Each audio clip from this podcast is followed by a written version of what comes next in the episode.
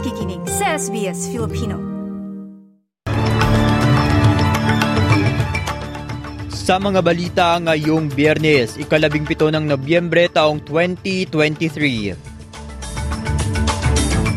Prime Minister Anthony Albanese nagsimula ng makipagpulong sa ilang leader sa APEC Summit.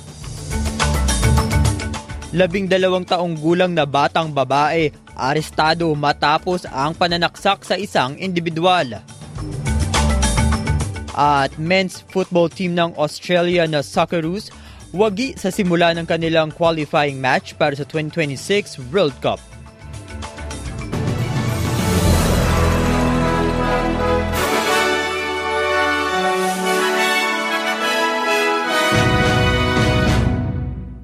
Para sa mga detalye, nagdaraos ng iba't ibang pagpupulong si Prime Minister Anthony Albanese sa San Francisco sa Amerika para sa Asia-Pacific Economic Cooperation o APEC Summit. Kahapon, ikalabing anim ng Nobyembre, nagtakpo si Albanese at Microsoft CEO Satya Nadella kung saan tinalakay nila ang 5 bilyong dolyar in, na investment ng US tech giant sa Australia – ngunit kasama rin ang paggamit ng mga serbisyong batay sa Artificial Intelligence o AI. Nagkita rin sina Albanese at Canadian Prime Minister Justin Trudeau kung saan pinag-usapan nila ang bilateral relationship ng dalawang bansa. Uh, historically, we've both been uh, very, uh, very much uh, benefited our growth from fossil fuels, but we're in a global transition to clean energy economies, and uh, Australia and Canada both have great resources of critical minerals and the things that will drive the economies in, in this century.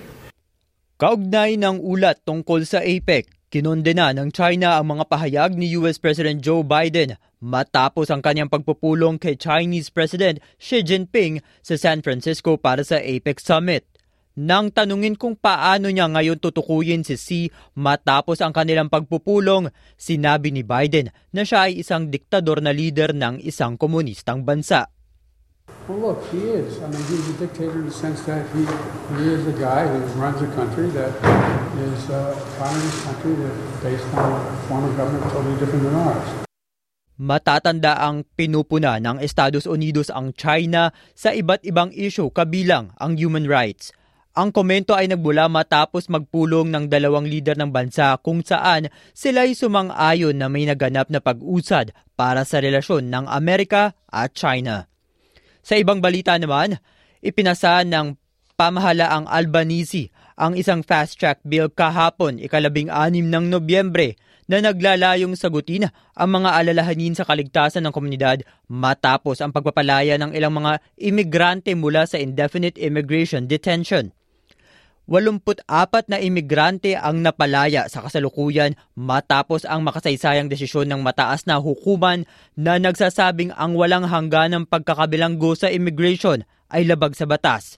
Ang pagpapalayang ito ay nagbigay daan para sa isang kampanya mula sa oposisyon na inaakusahan ang gobyerno ng paglalagay sa panganib sa komunidad ng mga Australiano matapos malantad na tatlo sa mga ito ay mga mamamatay tao at ilan sa kanila pa ay mga may kasong sexual na pang-aabuso.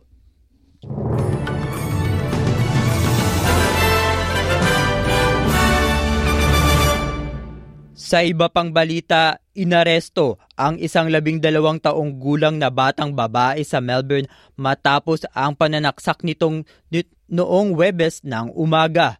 Nakilala ang biktima bilang isang 37 taong gulang na babae. Inilabas ng Victoria Police ang isang pahayag na nagsasabing ang 12 taong gulang na bata ay naaresto sa lugar ng insidente sa Footscray at nananatiling nasa ilalim ng pangangalaga ng pulis sa ospital kung saan siya ay dinala upang masuri.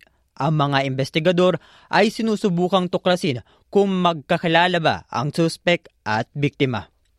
Sa balitang sports, sa football, maganda ang simula ng qualification campaign ng Australia para sa 2026 World Cup.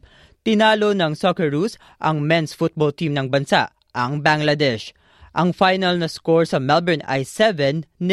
Ang striker na si Jamie McLaren ay nagtala ng tatlong goals kung saan lahat ito ay kanyang ginawa sa second half ng laro. Ito na ang pangalawang pagkakataon na nagkaroon siya ng hat-trick para sa Australia. Sinabi niya sa 10 Network na hindi lahat ng laro ay magiging madali gaya nito. Ngunit may mga bagong player ang koponan na darating upang makatulong sa kanila sa mga susunod na laban.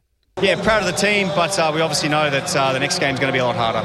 It's a new group, obviously, it's a, a new chapter as well, and some, some debuts. Um, yeah, there's some young boys coming through and uh, keeping us older boys on our toes.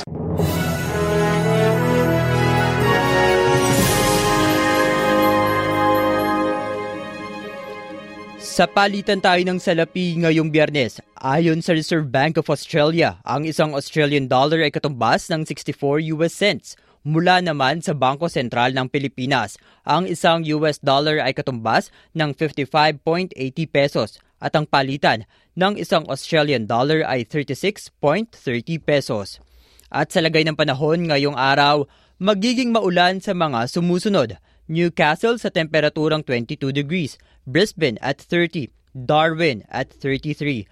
May mga posibilidad na umulan din sa Wollongong at 23 at 20 degrees, gayon din sa Sydney at 22. Makararanas ng bahagya hanggang maulap na panahon ang mga sumusunod, Melbourne at 18, Hobart at 19, Canberra at 24 degrees.